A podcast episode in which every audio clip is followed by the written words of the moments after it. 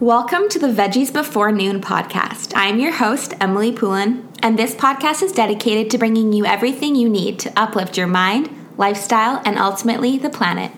Hey guys, welcome to the first official podcast of VBN. I'm so excited, and I first just want to introduce myself and give you some background into why I decided to start this podcast.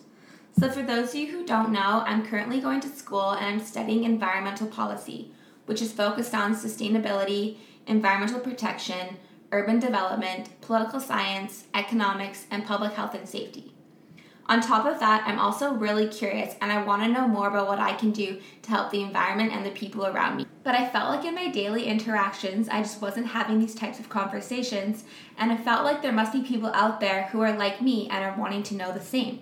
So, this podcast is my attempt to bring those people together to have real conversations and to help others become more educated in their decisions and aware of how their impacts matter. So, thank you guys so much for listening. If you like my podcast, please rate, review, and subscribe. That's the best way to support me. And also, you can find me on Instagram at Veggies Before Noon.